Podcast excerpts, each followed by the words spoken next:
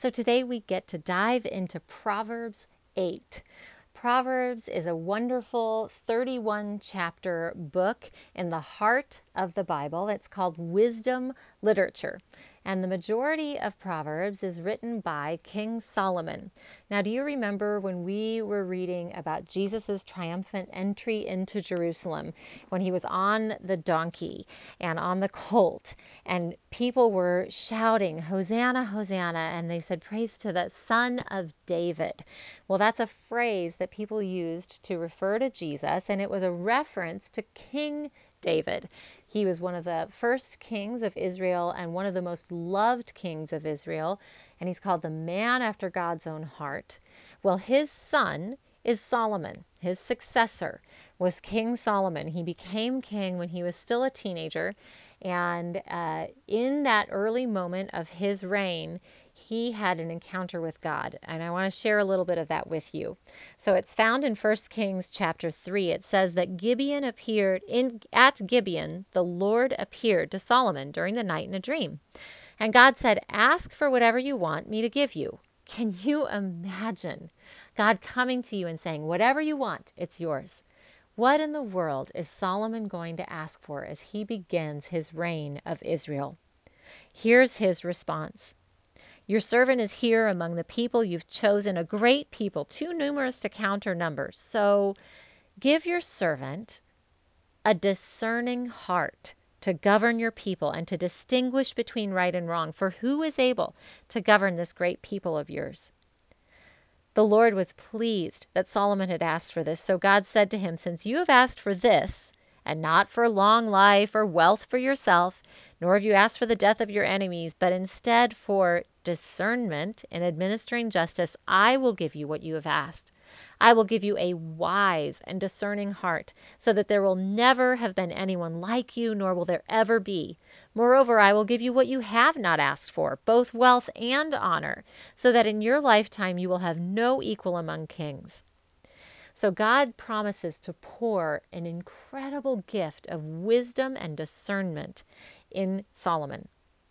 And we get a peek into that wisdom in the book of Proverbs, where he is sharing the wisdom that he has gained. And in Proverbs chapter 8, this is a really beautiful, special chapter because he basically personifies Proverbs as a woman. And for the majority of this chapter, we hear wisdom talking to us, calling out to us. And so in this, we're getting to know the character trait of God that is wisdom. So enjoy this chapter as you read this, knowing that it is coming from a gift from God, the gift of a wise and discerning heart. Solomon's taking his wisdom, putting pen to paper, and describing what that very special character trait and gift that God gave him is saying to you and to me. As you read, why don't we begin by mimicking and ask mimicking Solomon's prayer and asking God for the same wise and discerning heart. Lord, we want to know you better. We want to know your word and we want to be able to live with wisdom and discernment, with the capacity for being able to distinguish, especially in today's age. It is hard to discern between right and wrong between good and evil. There's so much gray in this world. It's not black and white anymore. And, and so we need wisdom. We need your wisdom, not the world's wisdom. So, God, as we read this chapter and we hear you calling out to us, would you open our hearts to understand a little bit more what you want to say to us today in Jesus' name? Amen. Enjoy reading this chapter, and as you find that one character trait of wisdom that really calls out to you, prepare to write that one verse down.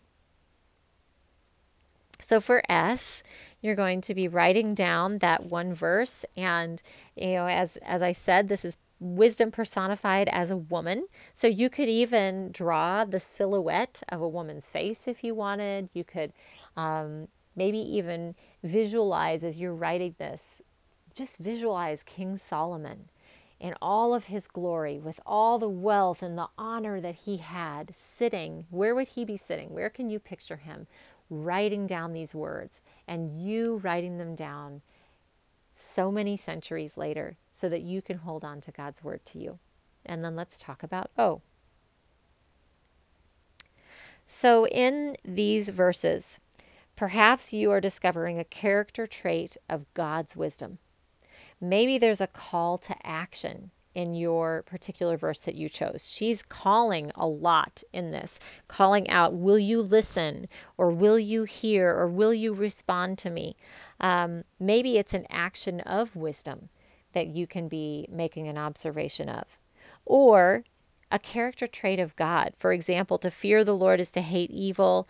I hate pride and arrogance, evil behavior, and perverse speech. You're learning something about what God loves and what God values as well as what is evil um, to God. So you can be making some compare and contrast moments in your observation. So take some time to dive into looking at your verse and what you're learning about yourself, about God, about wisdom, about the world, and then we'll talk about application. Now, of course, application is where we say, okay, what is it that I need to believe? What is it I need to become? What is it I need to um, maybe share or have a conversation with someone about?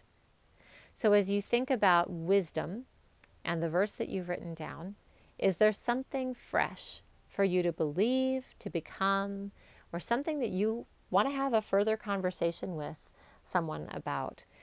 Perhaps there's simply um, a conversation to have with the Lord about it.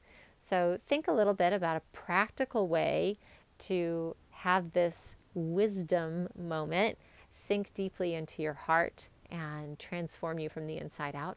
And then we'll talk about prayer. So, you know, prayer is a conversation. It's a back and forth between us and the Lord. And sometimes it's really easy to get a little one-sided about it and to jump into here are my requests, here's what I'm here's what's on my mind, God. And he loves to hear all of those things. But in this particular chapter, it's almost like God started the conversation first, right? And and the reality is, here's something that's just mind-blowing to me. God has always started the conversation first. When you choose to pause and pray, you're entering into a conversation that has already begun. You know how I know that? It's from Romans chapter 8, which we're going to study together in a few days. In Romans 8, it says that the Holy Spirit is already praying for you with groans that words cannot express, with a knowledge and an understanding of your heart.